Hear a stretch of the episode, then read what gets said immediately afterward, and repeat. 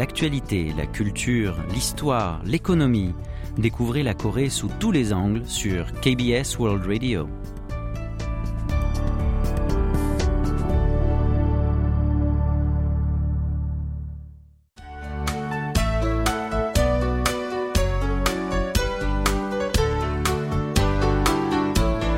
Séoul au jour le jour?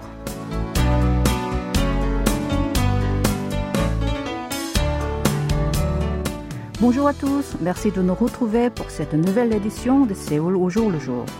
Samedi dernier, la Corée du Sud s'est qualifiée en huitième de finale de la Coupe du Monde après sa victoire face au Portugal. Les Sud-Coréens ont débordé de joie et manifesté leur exultation de plusieurs manières. Sur Internet, certains ont lancé une campagne de relais consistant à acheter du chocolat de la marque Kana et à poster une photo du produit qu'ils ont acquis sur leurs réseaux sociaux. Et ce pour remercier la sélection ghanéenne qui était également dans le groupe H et qui a permis la qualification des guerriers de Taeguk en repoussant les attaques de l'Uruguay lors de son dernier match de poule. Le Ghana est l'un des plus grands producteurs de cacao, matière première du chocolat. Le chocolat Ghana, sorti en 1975 par l'entreprise de confiserie sud-coréenne Lotte, est fabriqué avec des fèves de cocoa importées de ce pays africain. Alors, après la qualification en huitième de finale, les ventes de ce produit ont-elles vraiment augmenté? Selon la chaîne de supérette ouverte 24 heures sur 24, GS25, elles se sont en effet accrues. Par rapport au week-end, juste avant l'ouverture du mondial, son chiffre d'affaires a bondi de 100%. Il en va de même pour les supérettes des autres chaînes. Chez CU, le chiffre d'affaires de cet article a grimpé de 55% et chez 7-Eleven de 30%. Cette Coupe du Monde n'a pas seulement influencé les ventes de chocolat, mais aussi les chiffres d'affaires de l'ensemble des commerces de proximité. Si on s'intéresse à la catégorie des produits, les boissons alcoolisées et les collations pour accompagner l'alcool sont en tête des meilleures ventes. Parmi ces boissons, la bière est la plus prisée et pour les collations, le poulet frit. Pour ce qui est des supérettes situées près de la place de Gwanghwamun à Séoul, où des milliers de diables rouges, les supporters sud-coréens, se sont rassemblés pour encourager l'équipe nationale, les chiffres d'affaires des chaufferettes de batteries de secours et de boissons chaudes se sont envolés. Selon GS25, celui des chaufferettes a bondi de 800% et celui des batteries de secours de 410%. Pour les tranches horaires, deux ou trois heures avant le coup d'envoi du match qui a eu lieu à minuit, heure de Séoul, les ventes se sont mises à augmenter. Et une fois la rencontre lancée, elles ont diminué. Ensuite, juste après la victoire, elles ont rebondi. Plus précisément, d'après CEO, à partir de 21 heures, son chiffre d'affaires a grimpé de 28% par rapport aux autres jours. Et à 23 heures, ce chiffre s'est élevé à 76%. Puis, après 12 heures du matin, où la victoire et la qualification de l'équipe sud-coréenne ont été scellées, il a atteint son apogée à 110%.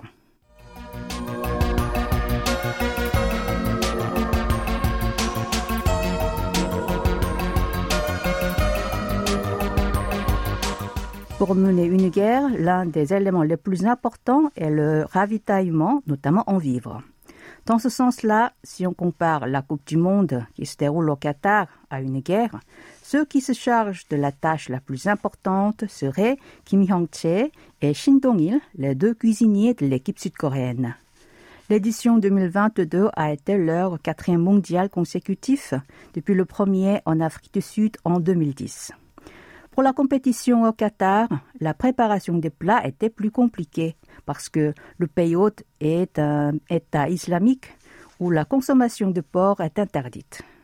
C'est pourquoi tous les repas à base de ce type de viande, notamment le samgyeopsalgui, la poitrine de porc grillée, ne pouvaient pas être inclus dans les menus destinés aux guerriers de Taeguk.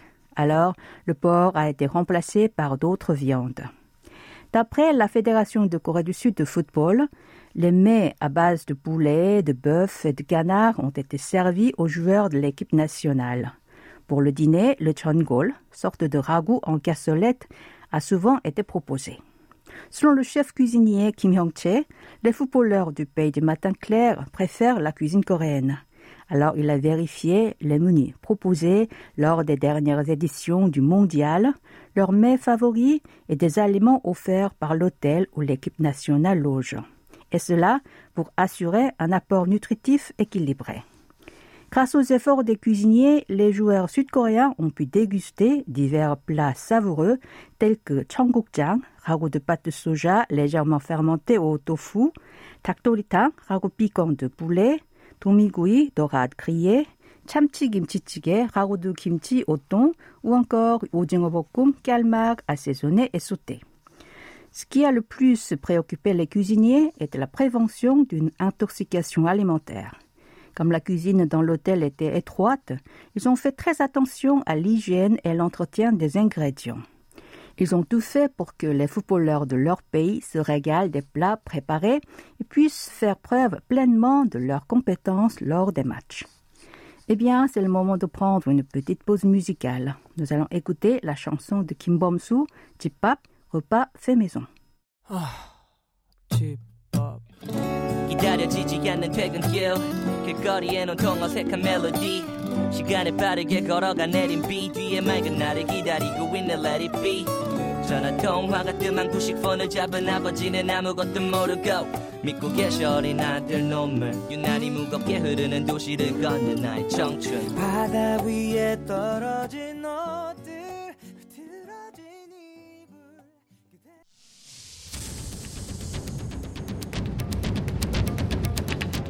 Vous avez aimé, vous avez détesté, vous avez adoré. Faites-nous part de vos réactions en nous écrivant à french.kbs.co.kr.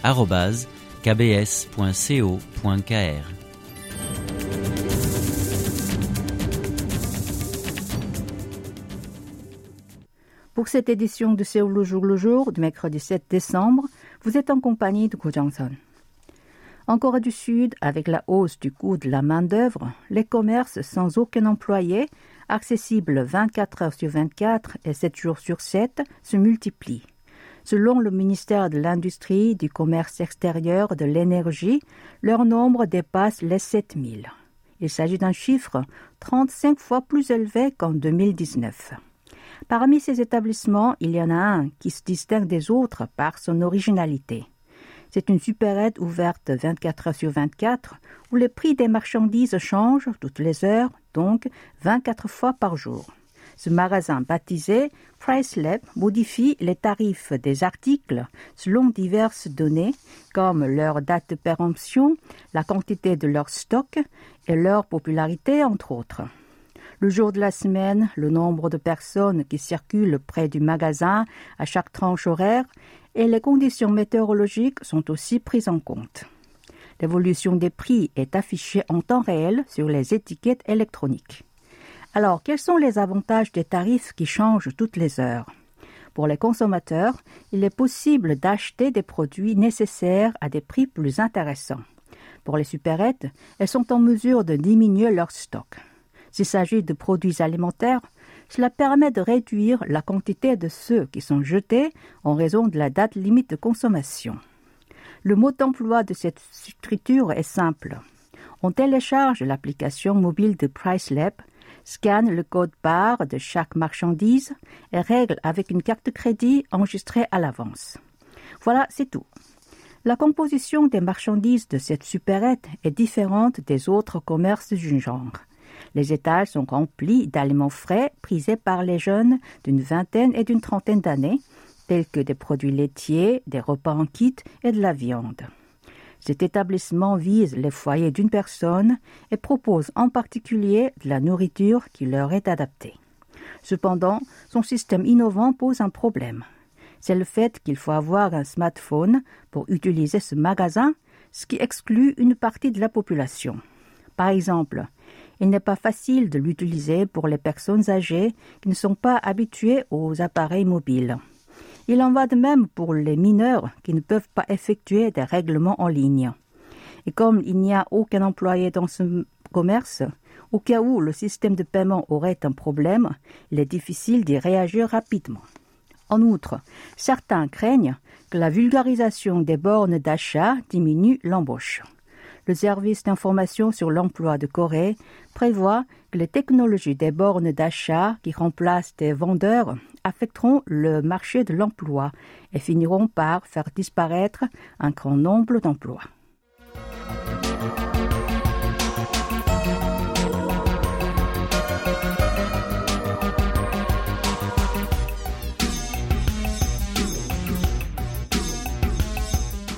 Actuellement, le gouvernement sud-coréen oblige la population à porter un masque en intérieur pour éviter la contagion au Covid-19.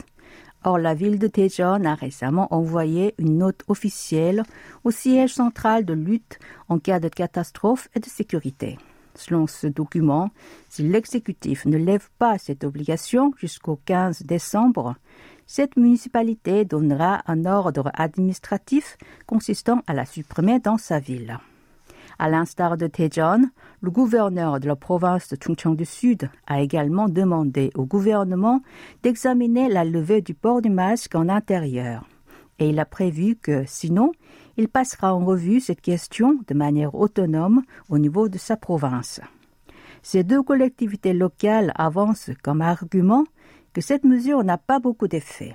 Étant donné que les gens enlèvent leurs masques dans les restaurants ou les cafés, il est difficile de savoir à quel point ce dispositif est efficace. Et parmi les pays membres de l'Organisation de coopération et de développement économique, la Corée du Sud est la seule à forcer le port du masque dans tous les endroits clos. De leur côté, les autorités sanitaires se sont montrées défavorables à l'égard de cette demande. Selon elles, si on enlève son masque dès maintenant, il est évident que les cas d'infection augmenteront ainsi que le nombre de malades en état critique et de morts. Il faudra donc être prudent à ce sujet.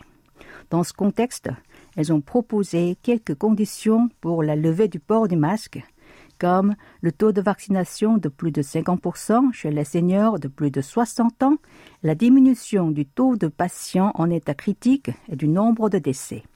Pour le moment, le taux de vaccination chez les personnes de plus de 60 ans est de 22% Les autorités sanitaires ont affirmé qu'il n'y avait pas de changement particulier qui pousse à supprimer l'obligation en question.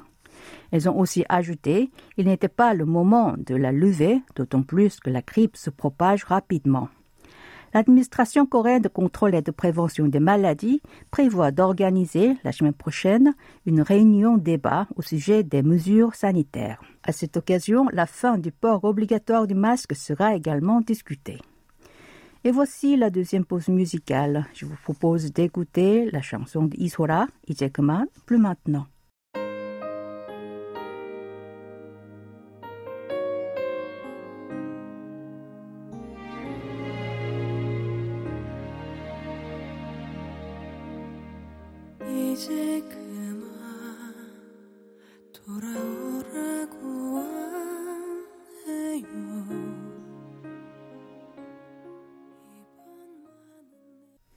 Ces derniers temps, les robots disposant d'une intelligence artificielle sont utilisés dans des domaines de plus en plus variés.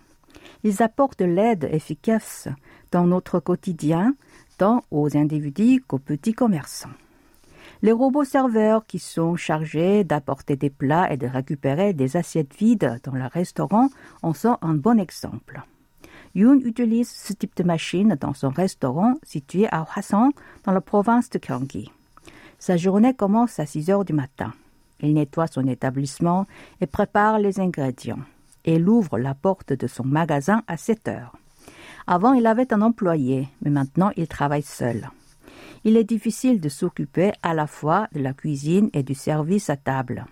S'il embauche une personne, cela pourra alléger sa charge de travail, mais le coût de la main-d'œuvre lui pèsera lourd. De ce fait, il a fait appel à un robot serveur. Il l'a nommé Piagi et lui a mis un petit tablier jaune destiné aux enfants. Cette machine a plusieurs avantages. Il ne peut pas remplacer un employé, mais il peut tout de même s'occuper de la moitié des tâches de ce dernier. En revanche, son coût d'exploitation est inférieur à un quart du salaire d'un salarié. De plus, il ne tombe pas malade, n'arrive pas en retard ou ne s'absente pas sans préavis. Et Yoon n'a pas besoin de payer de charges sociales pour son personnel ni d'indemnité de départ. Il suffit de charger le robot trois heures par jour. La seule mission de Piagi est de transporter les plats à la table désignée. Cela signifie que c'est au client de récupérer et de débarrasser les plats. Si Yoon dépose des plats sur le robot et enregistre le numéro de la table avant d'appuyer sur le bouton Démarrer le service à table, la machine se déplace et s'arrête devant sa destination. Alors les clients déplacent les plats sur leur table, puis appuient sur le bouton Les plats reçus. Le robot retourne ensuite à son point de départ. Depuis l'arrivée de Piagi dans son établissement, le travail de Yoon a diminué et il sort moins souvent de la cuisine pour servir les clients. Pour cela, il informe les clients de la présence de la machine. Quand ils entrent dans le restaurant, leur présente son robot serveur. Et lorsqu'il envoie des plats aux tables, il demande à haute voix aux clients concernés Piagi arrive, recevez les plats s'il vous plaît. Ce serveur spécial est apprécié par la clientèle. Certains d'entre eux lui disent bonjour quand ils entrent dans le restaurant ou plaisantent même avec lui. C'est bien entendu Yoon qui leur répond. Ainsi, par l'intermédiaire de son robot, Yoon communique davantage avec ses clients.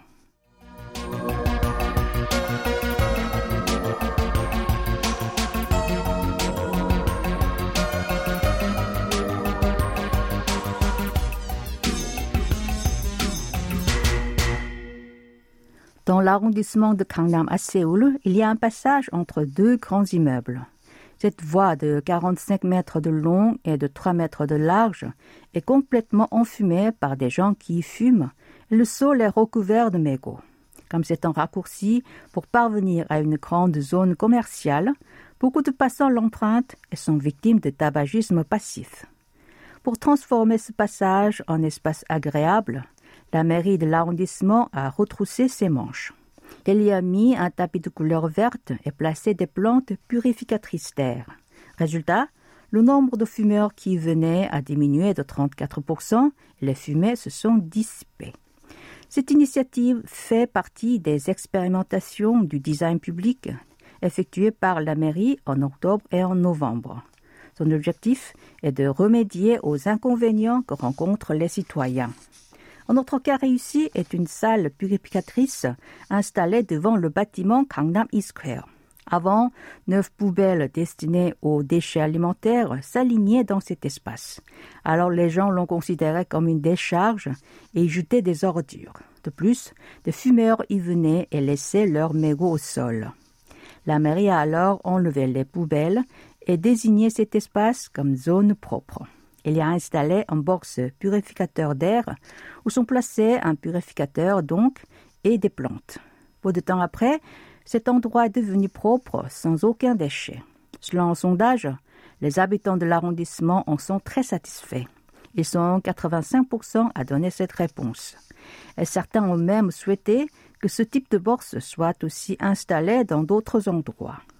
Encouragée par ces bons résultats, la mairie envisage d'élargir les expérimentations du design public à d'autres lieux. Et voilà, c'est le moment de retrouver tout un cinéma présenté par Antoine Coppola. Avant de le rejoindre, je vous propose d'écouter la chanson de. Be Timeless.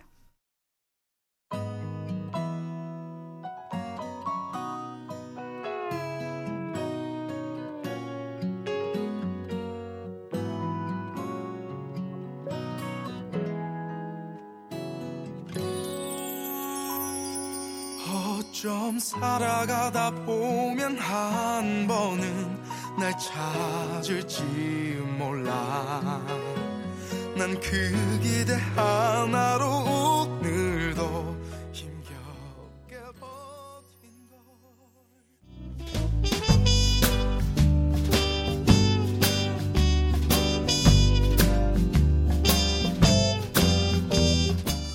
Bonsoir à toutes et à tous. Le réalisateur Aung San Suu continue son petit bonhomme de chemin avec deux petits films cette année, The Novelist Film et Walk Up.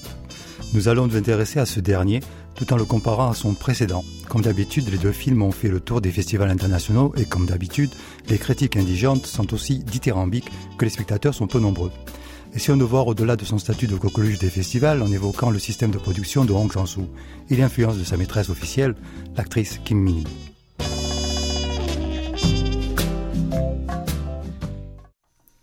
Comme d'habitude, on pourrait décrire une intrigue dans le film de Hong Walk Up. Mais faisons-le en sachant que ce serait brodé sur ce qui, manifestement, n'est pas important pour le cinéaste.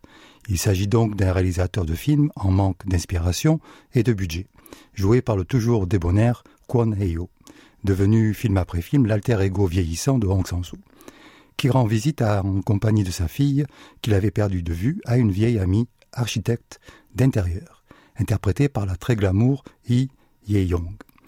Cette dernière possède un petit immeuble et la fille du cinéaste voudrait étudier la décoration d'intérieur. La visite commence donc. Chaque étage a droit à une séquence, puis on reprend tout depuis le début. Au premier étage, l'architecte l'admire, mais sa fille lui confie que son père, cinéaste, est bizarre.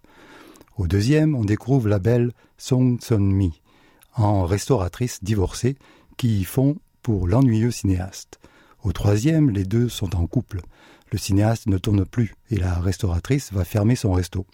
Quand on retourne au bas de l'immeuble, on sait que le cinéaste a de multiples personnalités ambiguës, et on sait qu'il s'agit encore d'un autoportrait enjolivé de Hong Sang-soo lui-même. Mais qui s'en soucie?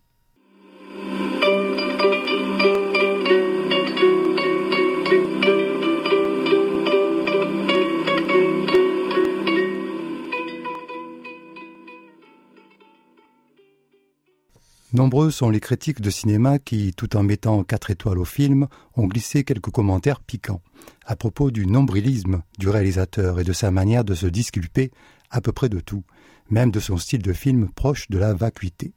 Pourtant, disons à la défense de Hong qu'il filme là de belles femmes. C'est déjà ça. Godard, ce grand humoriste, dirait qu'il ne manque à ces belles créatures qu'un fusil à pompe pour commencer à faire du vrai cinéma. Il manque pourtant une femme, la maîtresse et muse de Hong, Kim Mini. Elle est créditée comme productrice. Son absence souligne une différence avec le film précédent de Hong, et ce où Mini est absente. Dans The Novelist Film avec Mini, on sentait la recherche du vide, du sunyata bouddhiste. La vacuité du film avait un rôle en ce sens. Ne rien filmer, ne rien dire de sensé, ne rien ressentir, le non-agir, jusqu'à anéantir l'intérêt même du film, sa nécessité. L'esthétique des longs plans statiques, des panoramiques et des zooms languissants sont alors le signe d'un anti-cinéma, sous couvert de dévotion bouddhiste. Lorsque Kim Mini se met en retrait, Aung San retrouve ses structures stochastiques de ses débuts avec la répétition de scènes à configuration variable, comme la chance ou les probabilités quantiques appliquées à la vie. Il dit en cela sa propre chance, qu'il a fait devenir cinéaste, fils de producteur, et justifie la hiérarchie sociale comme un don du ciel. L'arrogance de ces personnages ne dit rien d'autre. Mieux, son alter ego quitte ses illuminations métaphysiques bouddhistes enrobées de naturalisme, neige, pluie et autres éléments naturels, pour retrouver sa hargne, sa mauvaise foi, son dédain petit bourgeois pour les autres, surtout les prolos et les femmes. Pourtant, Kimini hante le film et, par exemple, empêche le réalisateur de mettre en scène, comme il l'aurait fait à ses débuts, une fellation entre la restauratrice et le cinéaste, en long plan fixe, ni même en zoom élastique. Nous sommes donc dans Walk Up, dans un Hong Sang-soo rétro, mais bridé.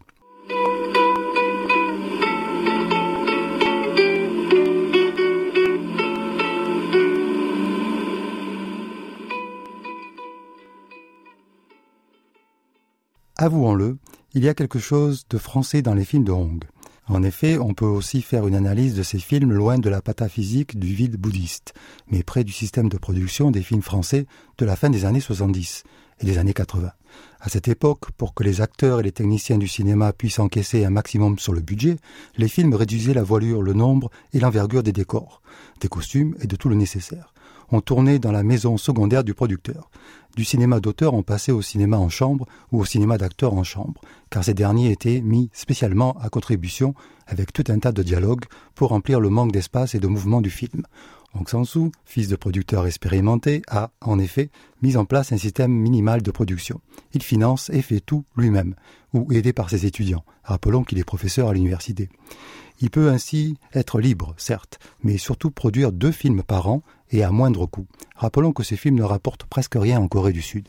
Il n'était pas le seul à avoir cette démarche. Le défunt Kim Kidok l'avait initié, sauf que Kim avait des ambitions créatrices qui s'étendaient bien au-delà du nombrilisme de Hong Sang-soo.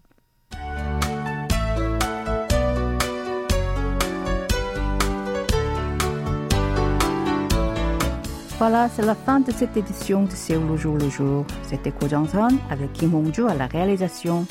Merci de votre fidélité à KBS World Radio. Je vous souhaite une très bonne soirée.